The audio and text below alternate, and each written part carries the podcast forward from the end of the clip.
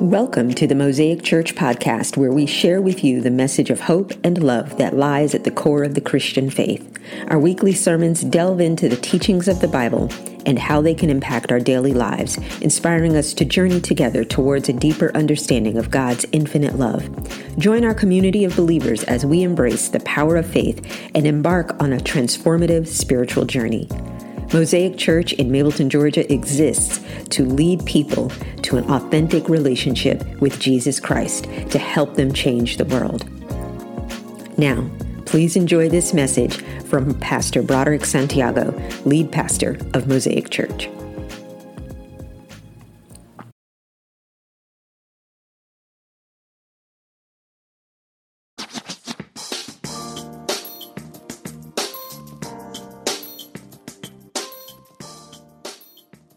In this new series called Outlasters. Now, now, now, Outlasters is not a real word, in case you did not know that. Actually, this particular series is not even originally mine. I'll be completely honest and transparent. But, you know, sometimes people say things that you want to say, but they say it a little bit better. So you're like, well, why change it? Let me ask permission to share it and, and, and just make it my own. And so certainly we have full permission to use this series, which was originally written by Pastor Craig Rochelle of Life Church out of Oklahoma. Now, um, I love the, the whole idea behind it. The idea behind it is that we are, as this generation, supposed to build something that will outlast us and even outlast the current generation. It, it's supposed to last generationally.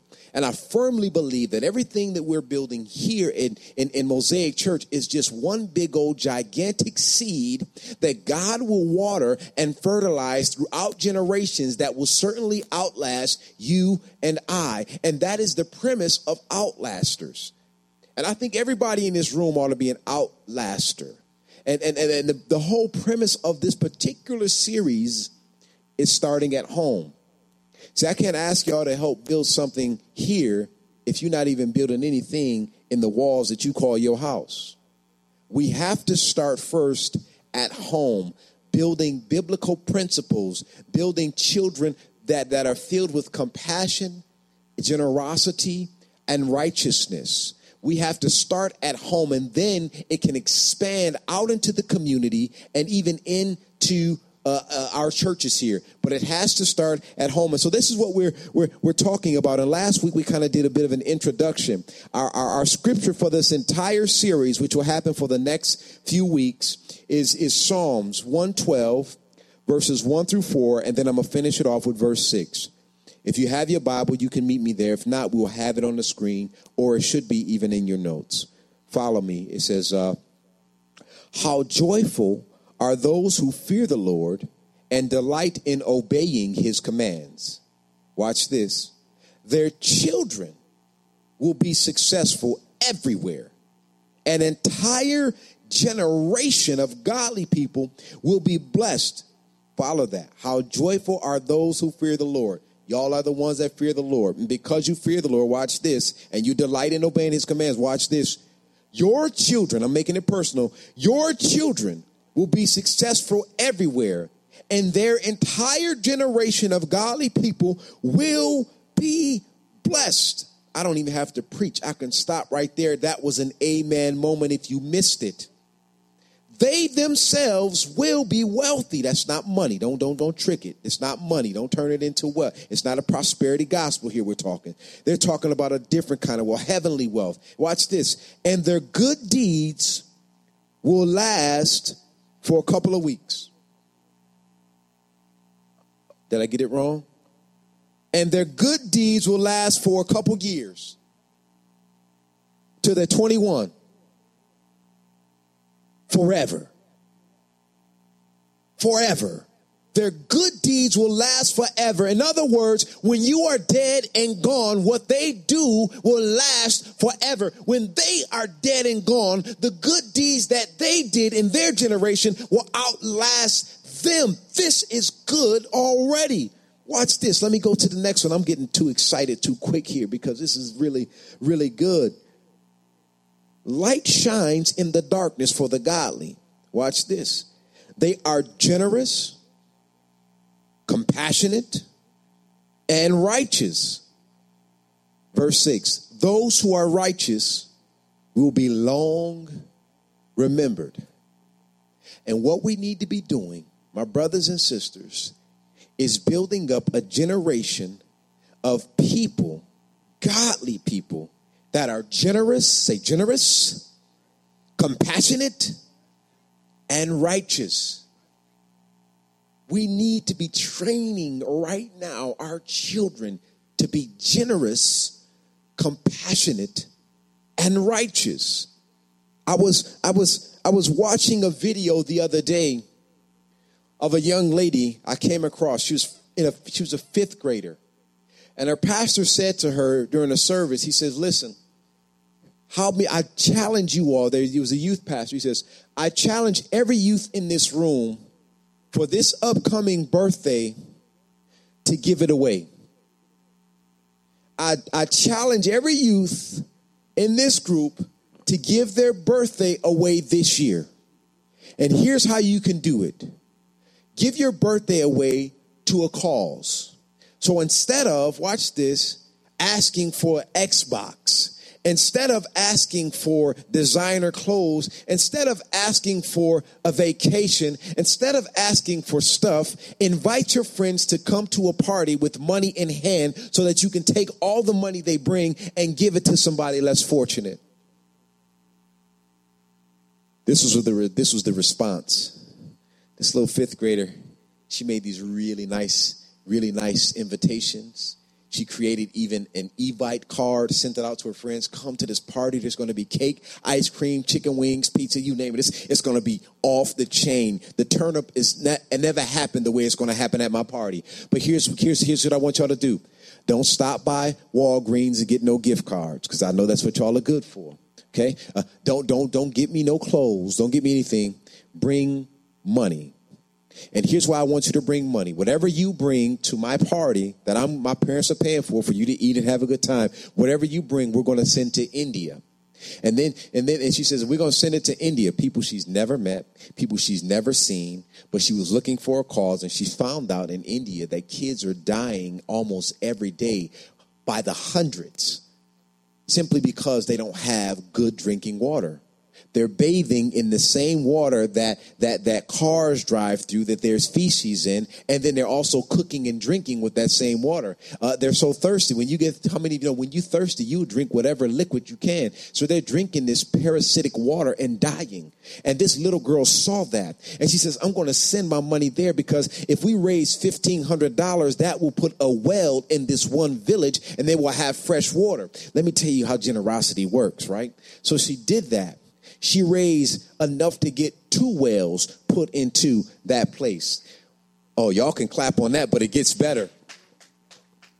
Over the over the course of the remainder of the year, she began to get birthday invitations doing the exact same thing that she started. Every birthday invitation she got said the same thing. Bring money so that I can give it away to a different cause. That's a generation of generous and compassionate and righteous people. And we need to do the same thing. Now, now, my, watch this. I got to give credit where credit is due. I confidently believe that this young lady wouldn't have done such a thing if the foundation hadn't already been laid about being generous. If mama and daddy had not had conversations about giving, if if this young, beautiful little baby girl did not see her mama and daddy give generously, serve compassionately, and live righteously, I highly doubt that she would have responded in the same manner. The foundation was already laid. Over the next couple of weeks, I want y'all to keep your eye on this table up here. The, there's uh, two young girls that reached out to me. Members of this church, the, the Gross family here, Kai and Sanai. And he says, Pastor B, we want to make some cupcakes. Do you mind if we put them out here to sell them? I don't know what the end result is going to be, but the fact that their entrepreneurial thinking is working is exciting to me. I sent an email back immediately saying approved, because I want to raise up a generation of young people that are entrepreneurs, that want to create their own way. That's kind of like what we're going to talk about today, that want to create their own path, that want to say, you know what, I'm not going to depend on a job when I can create a career or start my own business. I'm going to be the next innovator. Oh, my goodness. Y'all better start talking to your kids. Listen, your kids can make T-shirts out of bubble gum. I'll let them sell it out there as long as they're thinking outside the box. I don't care. I love the next generation. At the end of the day, when I go see my master and my maker and he says, son, uh, uh, uh, let, let me, let's go through the list. I want him to look through the list and say, yeah, you, you help raise up a generation of generous, compassionate, and righteous children. You are welcome here, my son. That's what I want. And I want y'all to have that same thing. Here, here, here's the thing. Here's what we, our children must learn and know about money. There are three important principles. There's more than that, but I want y'all to hold on to these three important principles. Watch this. The first thing they need to know is that it all belongs to God. It all belongs to God. Psalms twenty-four one says this, the earth is the Lord's and everything in it. Wait, everything? No, yeah, everything. Your money, too. Your house. No, no, no, but my name is on the mortgage, but you prayed that you would get the mortgage. I'm preaching already this morning. The world and all its people belong to him. The earth is the Lord's and everything in it. The truth, this truth begs to question not how much of my money should I give, but how much of God's money should I keep? And every time it comes to, to, to offering time, if, if you feel that way and you start counting like, well, I got this much in my pocket and, and, and this, you, you, you automatically looking at it as your money, and it's not your money. It's God's. I guarantee for every nickel you spent this week, you prayed about it. At some point in your life, somebody prayed for you about it. And God is saying, listen, just, just honor me with ten. And I'm going to talk about that in a minute. Here, here's the second principle that we need to teach our children. Number one is it all belongs to God. The second thing is hard work is essential. Hard work is essential. Watch this. Watch what Proverbs says. This is lazy people want much but get little. But those who what? Work hard will prosper. And what did I talk about last week? We're, we're in a generation of kids that are that that that that, that are entitled. We're in a generation of children that are, that feel entitled. Uh, just because I'm here, I should get it. Just because my son, uh, just a perfect example. Uh, I didn't ask permission, but I'm going to have to tell him. My wife going to have to yell at me later. She says, you got to stop telling, you know, the kids business and our business like that. You make them uncomfortable. They'll be all right. They got tough skin. Listen, my son literally says to me, we get in the car in the morning. We go to the school. Now, you can buy Gatorade. You know, you give a dollar twenty-five. It's kind of helped the fundraiser for the P T A. So you buy Gatorade for a dollar twenty-five. We get in the car. We're, we're like leaving the subdivision. We're like right at the stop sign getting ready to make a turn out of the subdivision. My son says, Daddy, uh, can I buy a Gatorade today? I says, yeah, son, go ahead. You know, hey, why would I say no? He said, you got money? I was like, I got money, yes. Do you have money? He says, well, I left it at home. I was like, well, you can't get no Gatorade. And then he says, uh, well, can you uh, bring it to the school? I said, son, I'm not stopping my day to go to school to give you a dollar twenty-five for Gatorade. And then I had to question myself, am I raising one of these entitled children to where, have we ever done that to where he thinks that I would do that? And then I thought, I says, no, he has forgotten his lunch, and we've took in, taken his lunch to him. But never would I go and say, all right, I'm going to interrupt my day and give you a dollar twenty-five for Gatorade. Really? And I realize it's not his fault. I've never done it. But I'm betting you dollars to donuts he's seen somebody else's parent do that for them. And he thinks, well, my dad is cool. My mom's cool. Maybe they'll do that for me. And absolutely not. And we are raising a generation of children that think that just because I'm your child, I should have it. Just because I sign up for the sport, you get a trophy. They don't even have to work hard. You're not going to get cut from the team anymore. And, and and it's so wrong, because here's what we're setting them up for. When they get out into the real world, they apply for a job, and there are a whole bunch of other really, really, really experienced and qualified applicants. And then their child is saying, they say no. Now they're mad, hurt, with a gun. I'm going to kill everybody. And I know that's drastic, but if we read the stories, that's how that happens. The last case, this guy kills everybody. Why? Because he couldn't have a girlfriend. Somebody told him, you're supposed to have a girlfriend. Somebody told him, you cute. What you mean you don't have no girlfriend? He wrote that in his manifesto, that because he didn't have a girlfriend, I'm going to kill everybody. And I'm going to start with the people that love Jesus. That's what he said. Why? Because he comes from a generation that is entitled. And we need to teach them, like, you want it? You got to bust your butt for it. You want that Xbox? Tell you what, I meet you part way. I ain't going to meet you halfway. You got to meet me beyond half, and you can get it. Work your butt off. Get a paper route. Uh, shovel some, I'm about to say shovel some snow. I'm going back to my days. That's how I made my living. Rake leaves. Thank you, sir. I see a whole bunch. Cut some grass. Come on, sir. Look, look, the young people speaking up. Earn what you want. We have to teach them that hard work is essential. Teach them that hard work is essential. It breaks my heart when I come home and my kids, you know, they want to play with me. And I've been out all day and like, Daddy, it breaks my heart when they say, Daddy, you want to you want to play or or can you do this with me? And I say, I can't because I got to work. Or, or or they say, Daddy, Daddy, um, are you are you are you still working? In other words, they see Daddy working. They know that Daddy works. There's a good work ethic there. Daddy works hard to provide the little bit that we have. So I'm teaching them the essential of hard work. And we need to do that even either by our example or whatever. I'm going to get to that. I'm going to get to that. Here's the third thing. So one, it all belongs to God. Two, hard work is essential. Three, contentment is great gain. We've missed that here in America. Contentment is great gain. First Timothy six six says this, yet true godliness with contentment is itself great wealth.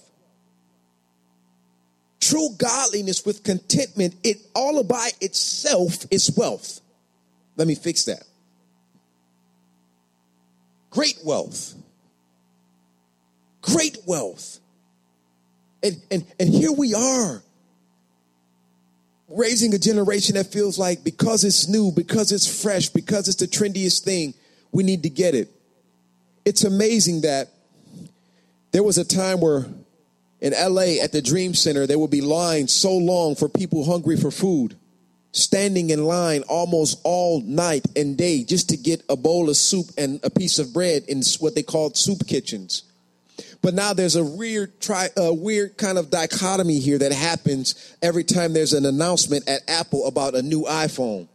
We see similar lines, but people are that are privileged, uh, standing in line, uh, putting tents out. Hold on, let me fix it. Sending robots to stand in line for them now so that they can get a gadget when you got long lines of people that want to get a meal. There's something strange going on here. We're not content with what we have. And we're training this generation to say, you know what, because it's new, because it's fresh, because it's the latest thing, you ought to have it. And I say, no. Does your phone work? Can you call home? Can the people find you that need to find you? Then you good.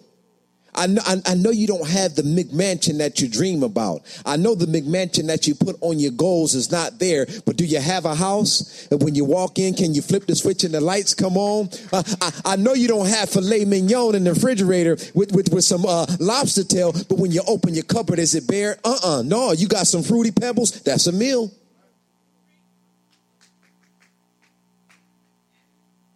And we need to teach our kids to be content with what we have. Be satisfied with it because, listen, God gives us enough. There's a story about the Israelites in the desert, right? Am I right about it? They were in the desert.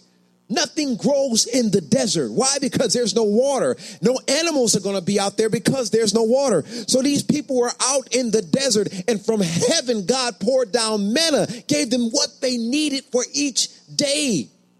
Was it what they were accustomed to in terms of the meals? No, but it was what they needed. And that's what we have to teach our kids. It's God provides what we need. May not be exactly what we want, but we have all of our needs met. Those are the three principles. Teach them that. Let's start there. But here's the thing. It's hard to teach them if we're not living that life. It's hard to teach them if we're not living that, that life. So here's what I want you all to do. Today, I want you all to be the example.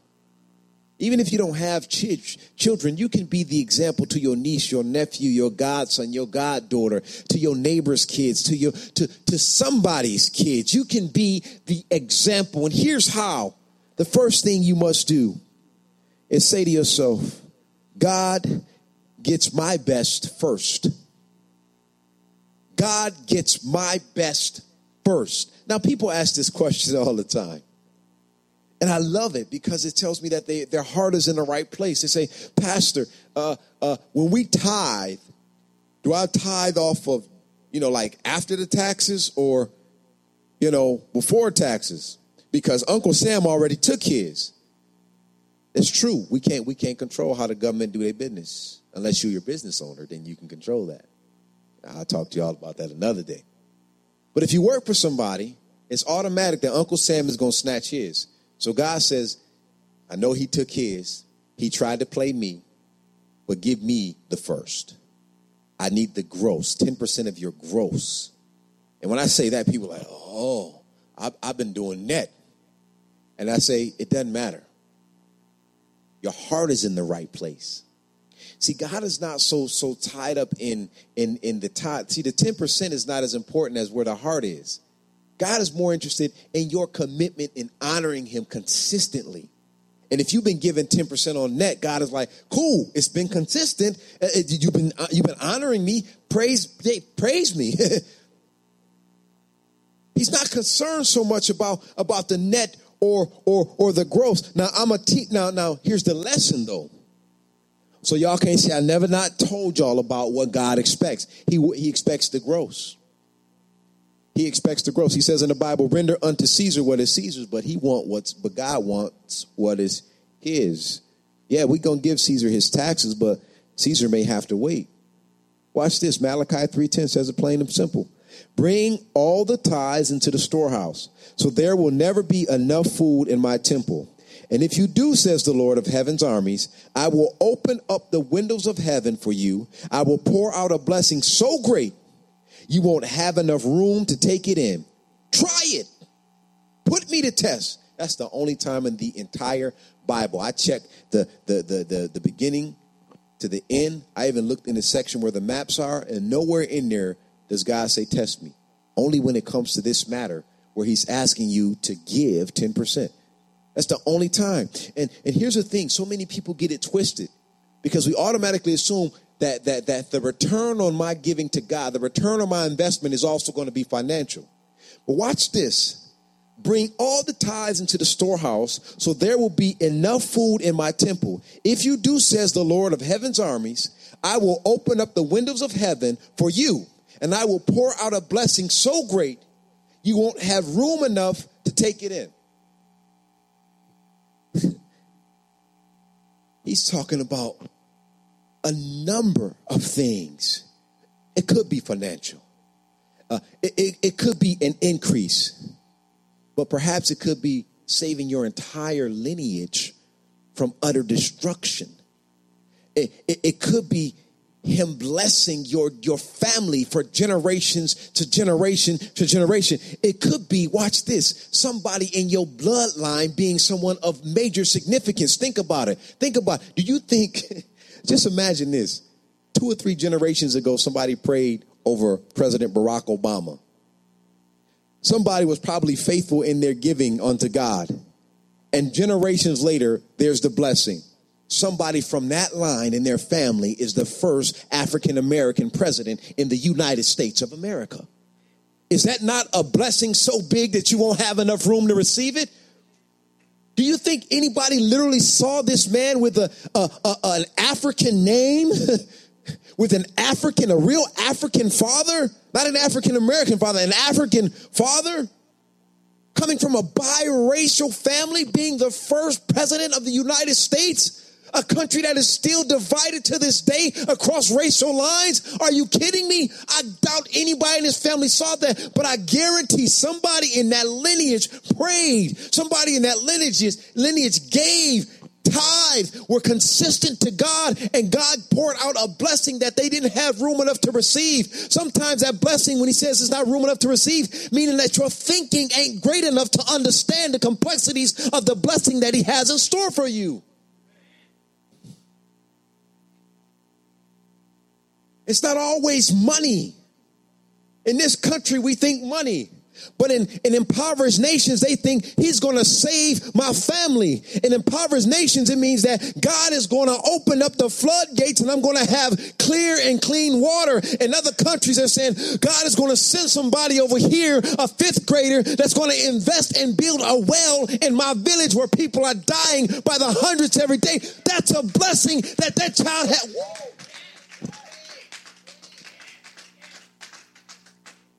But because we're in America, we think that the blessing is always money. Oh, my goodness, this is good this morning. Open up the windows and pour out a blessing that you won't have room enough to receive it. My brothers and sisters, the return blessing is not always material. God is saying, listen, I, I, I don't mind. Listen, if you can do the ten percent, that would mean the world to me. But listen, what I want to know is, will you just love me first? Will you get, will you think of me first? When you get that direct deposit, will you think of me first, or will you think of the mortgage company? When you get that direct deposit, will you think of me first, or will you think of the bills? When you get that mortgage, when you, I mean, when you get that, that, that direct deposit, will you think of me first, or will you think of that fun thing you want to do? And God said, I'll, I'll make room for the fun stuff. I, I, listen, you prayed about the house. I gave you the house. Do you think I'm going to let you lose the house? Honor me first. I promise you, I'm going to keep my promise. I'm a promise keeper. But we think about life when we get that direct deposit first. And God says, think about me first. Just give me the ten. Think about me first. And if you can't give me the ten, just still think about me first. Before you spend a nickel, think about me first. Me and my wife used to be so crazy about giving tithe. We used to be like ridiculous. We'd be like, uh, we would get like direct deposit. Here's a great example. I remember my first commission check. Well, let me fix this. My first big commission check when I was in real estate. I had sold a, a house in a new subdivision. And in this particular subdivision, they were giving out uh, realtor bonuses for if you brought people in. And so the, and the commission was pretty thick. So I just tell you the number. It was, it was how much? It was like seventeen thousand and some change. And that check was burning our pocket. And, and we, we, we were excited. And as soon as it, it cleared, I mean, as soon as we put it in the bank, we can't wait for it to clear. And we, we can't wait to tithe on it. And, and, and once it cleared, the very first thing we do, we couldn't wait. Cause we, at the time we weren't doing, um, online giving at the church we were at. So we had to wait till Sunday. Now the check cleared probably Tuesday. Because it, it, it, we cashed it like uh, that Thursday, and, you know, it takes some time in the bank. So Tuesday, it was clear. We wouldn't touch that money. We couldn't wait till Sunday to walk. Man, pass the plate. I'm ready to give my offering. Woo! That was like the biggest offering at the time I'd ever given. Right, Erica? We were excited. But we was like, before we spend, listen, we hungry. Let me say, we hungry. You know, you know, hungry is when, when the U becomes an O. We hungry. We want to spend this money, but not before I give to God. We were that radical with it. And do you know, we don't need nothing to this day. We were able to step out in faith and leave incomes that were nice and cushy and reliable to say, we're going to step out on faith and, and honor you, God, with our lives and plant a church. And now, and now, and now. This poverty that we're in right now reminds me of where I grew up in New York. But it's like I'm serving God, and he takes care of all of my needs. And even every now and again gives us what we want. Every year we take a, fam- a family vacation. Every we plan it without even, listen, this is how this is how much I trust God. We plan a family vacation every year, not knowing how we're going to pay for it. We set the date and everything. And before we take it, it's paid for. I'm telling you the truth here. Am I right about it, honey? My wife is right there. Every year we're gonna we're gonna go here. We're gonna go, we're gonna go to Destin. We had no clue how we were gonna pay for Destin. But it just said, you know, we're gonna go to Destin. We're gonna go. We should plan something crazy this year, see what God does, honey. Yeah. How much money have we saved for Puerto Rico? None. Watch and see us be on the, y'all gonna see me on Instagram. Y'all gonna see me on the plane Periscope. But hey, y'all, we're uh, in the airplane uh, getting ready to head to Puerto Rico. Remember I told y'all this was gonna happen? Yeah, it happened. Look, there's Brooke. Look at Brooke. Say hello, Brooke. Watch. And we've saved nothing for it. But I trust my God because I know that I've been diligent and I've been disciplined and I've honored him, not just with my finances, but with the first of everything. The first of everything. So listen, we've got to do that with the first of my time, with the first of my finances, with the first of my talents and my gifts. Here's what I want to tell y'all. And I was having this conversation with other people, with somebody the other day. Our challenge is, the reason why we don't honor God first is because it's not a trust issue. It's a love issue. We love the comfort of knowing that we can take care of our own stuff. And when we know that because God provided this income, I'm able to, thank you, still there? It's gone, thank you. Uh, God, that because of this income, I can take care of my stuff. We do that before we do, we do that with our God. And what happens is, we've developed what we call a love for money. And let me explain that. It's not so much we love the idea of having money, but we love what money does for us, and that's why we love money. I love the fact that because I have money, I can take care of my bills. I can take care of my needs. But God didn't say that your money is going to take care of your needs. God said, I'm going to take care of all of your needs. God said he was going to. And we've developed this thing about love for money. Not money itself, but what money provides for us. And here's what I want to tell you. Never, ever fall in love with something that can't love you back. Don't let that, please don't let that go like this. Y'all, y'all missed a good point. Please don't, don't fall in love with something that can't love you back. Money can't love you back. Your career can't love you back. It may promote you, but your career, your premier, your career don't love you. Uh, they can demote you today. Uh, they can have a downsize today. Never fall in love with something that can't love you back. That includes people sometimes. Lord, have mercy this morning. I'm stepping on feet, God. I'm going to need you. Here's the second point I want to get. I'm not going to go too much deeper on that. That's a good nugget. That, that's a tweetable moment, by the way. Who's on it today? Who's on it? Second thing. First thing is, be an example is God gets my best first. Here's the second point. I'll give my best to earn my best. Some of us work these jobs and we all holier than thou. And we go to our jobs and we want to have our friends follow us, be a part of what we're doing. We, you know, we want our people who don't go to church. You should come to church with me and da da da da da. But then that same person that you work with see you in the parking lot cussing and acting all crazy because somebody cut you off. Oh, I ain't talking to y'all. That person that you asking to come to your church, see how poor your work performance is when you own a job. The reason people ain't coming to church is not because they don't love Jesus, it's because they don't love the church. When I say that, I'm not talking about the building. When I say they don't love the church, I'm not talking about the structure. I'm talking about the people. And a lot of times, you spend most of your day at work. And they're looking at how you work. And how you work don't line up with your God. So how in the world am I going to love this God that you love and you don't even have a good work ethic or a good work performance? And all you want to talk about is, I don't want to follow you nowhere. Why? Because you're not giving your best where you're earning your best. You're doing stuff halfway. Watch this. I'm going to tell you what, what Second Thessalonians says, three, ten through thirteen. And I'm going to read the Message version because it's kind of plain. It says, don't you remember the rule we had when we lived with you? If you don't work, you don't eat. And now we're getting reports that a bunch of lazy, good-for-nothings are taking advantage of you. This must not be tolerated. We command them to get to work immediately. No excuses, no arguments, and earn their own keep. Friends, don't slack off in doing your duty. Friends, don't slack off in doing your duty. People are watching you, especially if you call yourself a Christian. The church today, my brothers and sisters, is going through a persecution. And if you understand church history, persecutions uh, were around for a long time.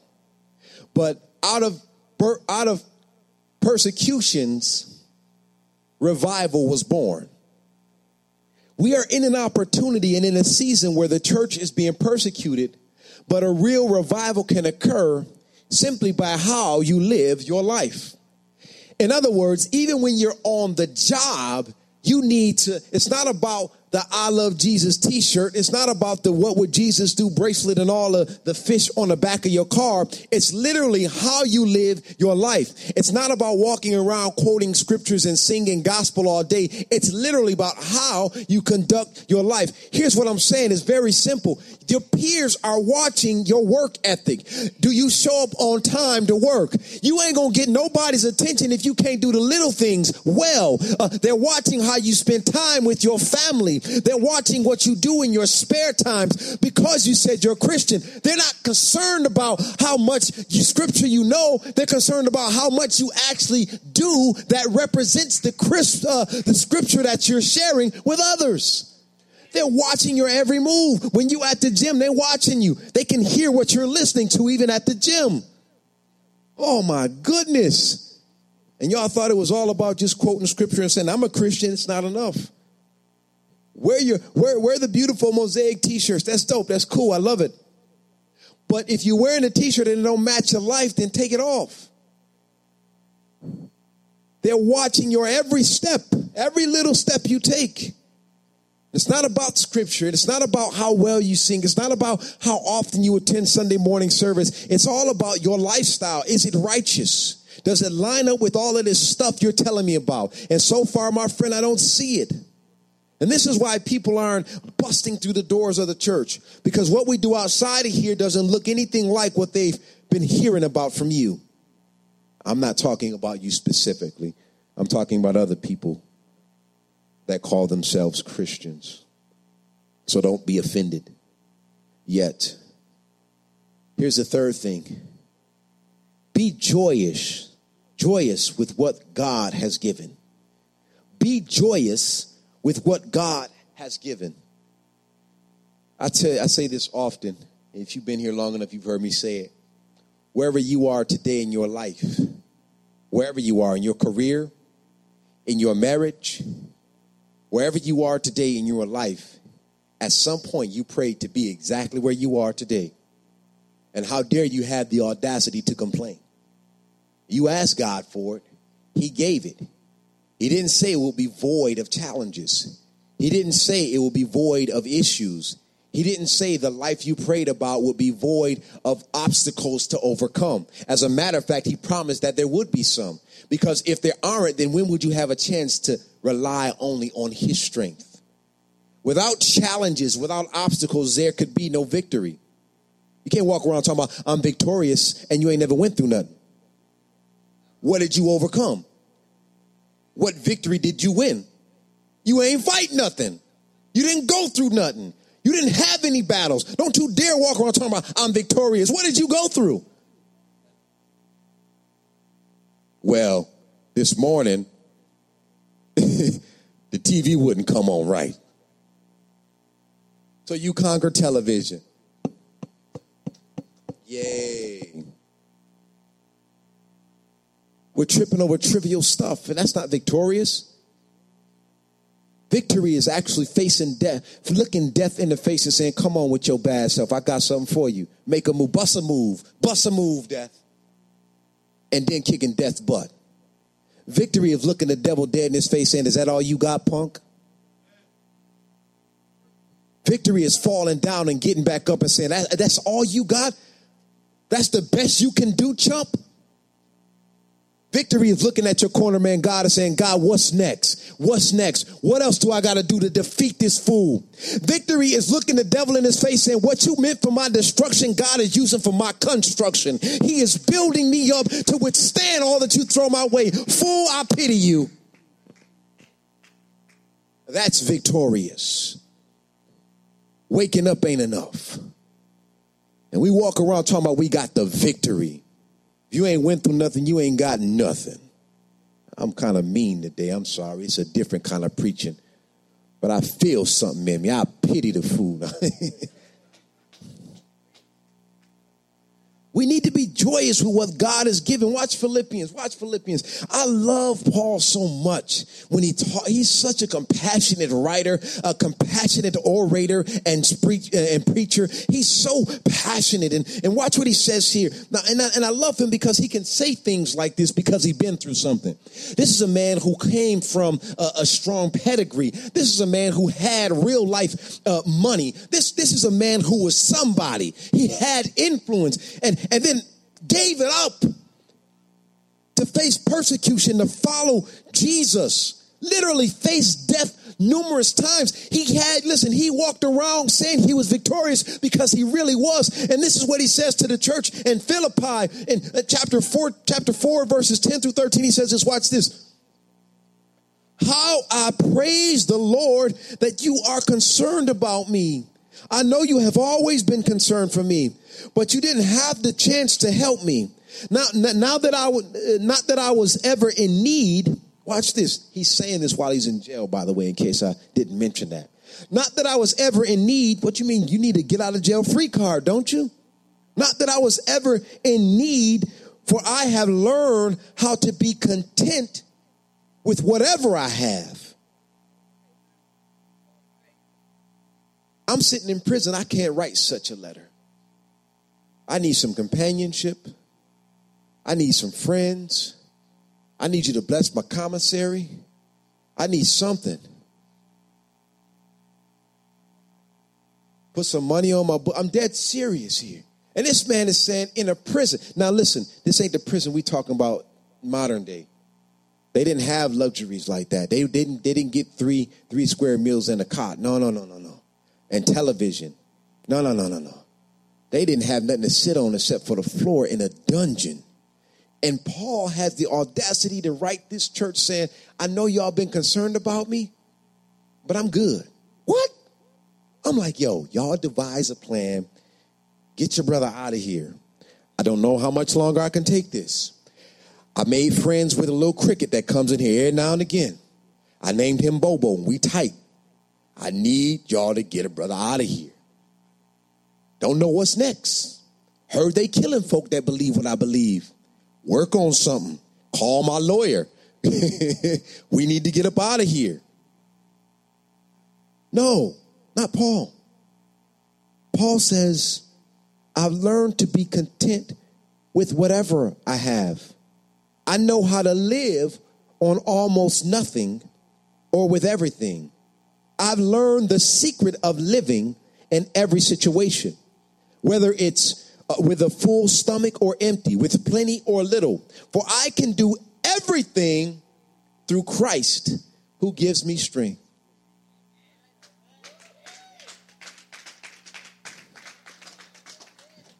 Boy, I wish I could preach like Paul. I wish I could preach like Paul. Here's what I want to tell you about contentment. Content, listen, content people don't always have the best of everything, but they make the best of everything they have. I'll say it again. Content people don't always have the best of everything, but they make the best of everything that they have.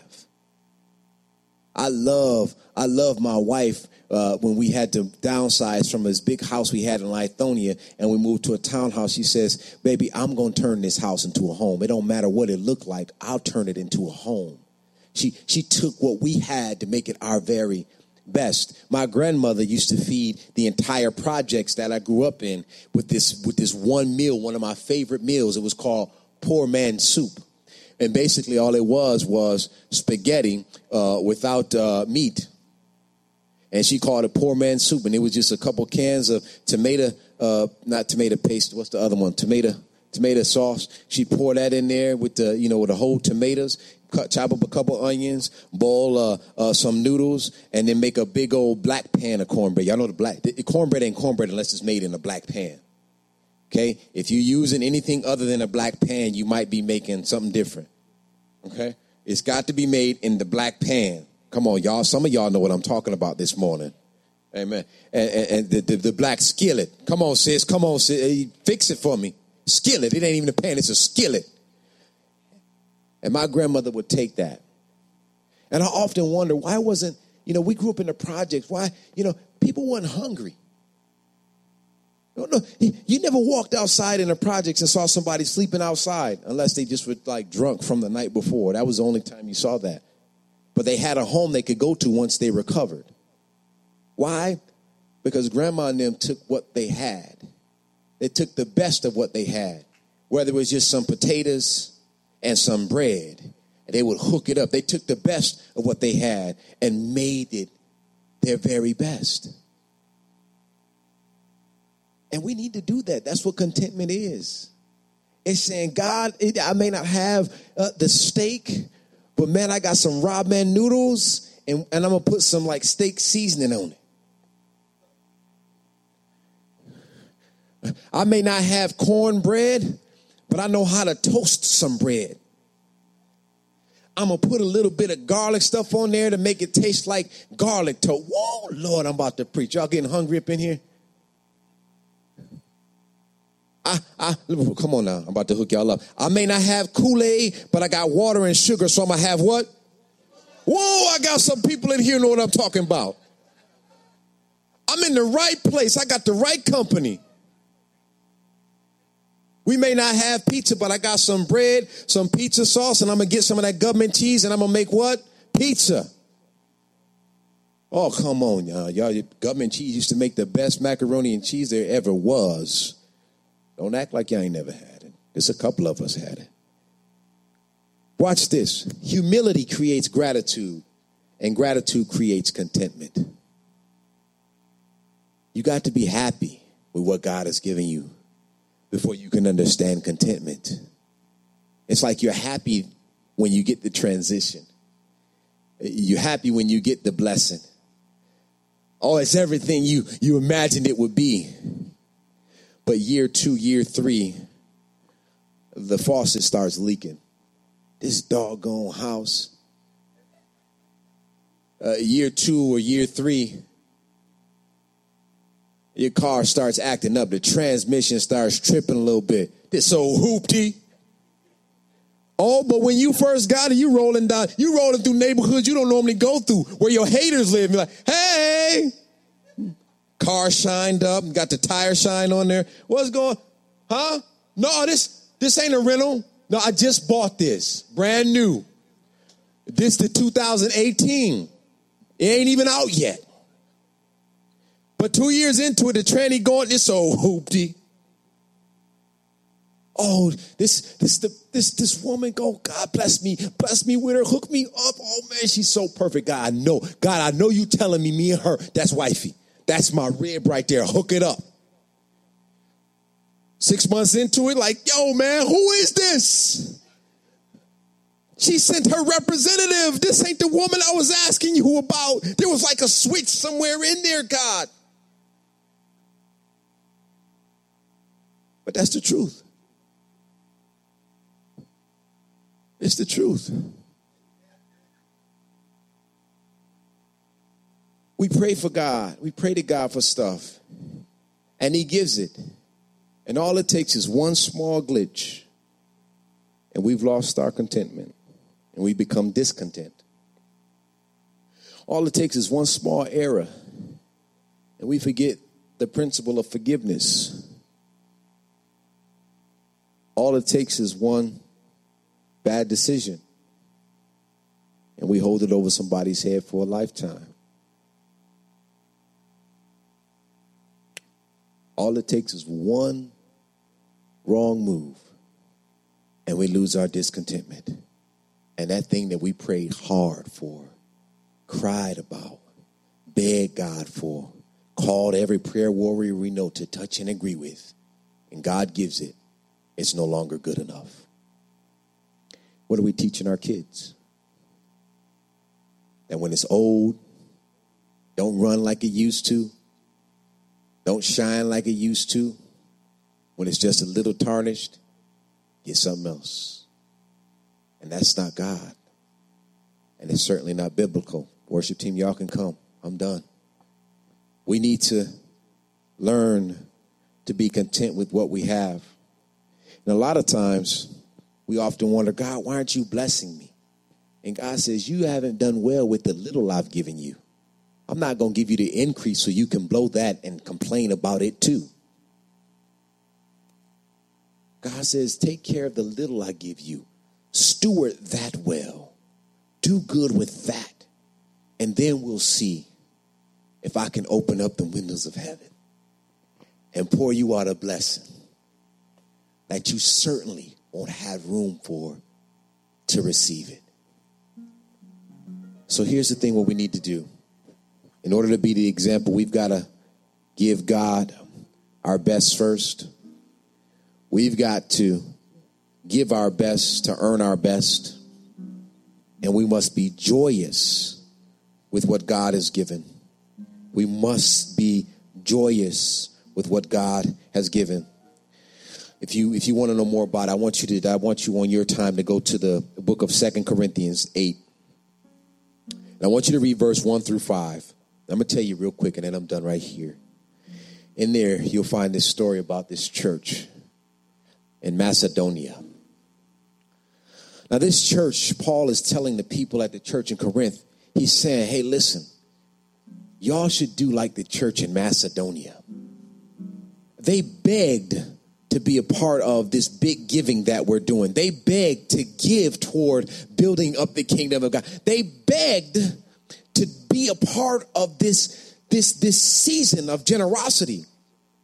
Now, here's the thing that you got to get from this story. The church in Macedonia was, number one, facing real hard trials at that time. Trials that were breaking people down beyond belief. Number one. Here's a second thing you must know about the church in Macedonia. They were poor. They were dirt poor. They were very poor. But begged Paul, says, Paul, listen, don't you dare overlook us in this season. I hear that you're getting ready to do this thing, this generosity thing. And, and I know uh, from the, vis- the physical eye, it doesn't look like we can participate. But please don't excuse us from this. I know things are hard for us. I know that we don't have all the money that the church in Corinth has or the, the Roman church has or, or, or any of those other places. But we want to participate in this. Let me tell you why. Here's their secret. Their secret was not about what belonged to them, but they knew who they belonged to. And because they belonged to a God who is Jehovah Jireh, our provider, because they belong to a God who is Jehovah Shalom, the God of peace. They knew that by giving, even if it felt uncomfortable, he would provide all of their needs plus some and give them a peace in knowing that they could trust him whatever they gave because Paul was building up the kingdom of God. And this, my brothers and sisters, is how we be content. We have to realize and recognize that God is our provider. And without him, there's nothing we can do. We can't even fail without God's permission. Thank you for joining us today. Our prayer is that Pastor B said something that moves you closer to Jesus. If you enjoyed listening to our podcast, we would like to invite you to follow us on social media at Mosaic Mableton and visit us at our website at we are mosaic church dot org. You can learn more information about our church, ways to support our ministry through financial donations, stay updated on upcoming events, and find resources to support your spiritual journey. We would be delighted to welcome you in person on Sunday mornings to worship and connect with others. Our doors are always open to those seeking a place to grow and explore their faith. Thanks for tuning in, and may God bless you on your spiritual journey.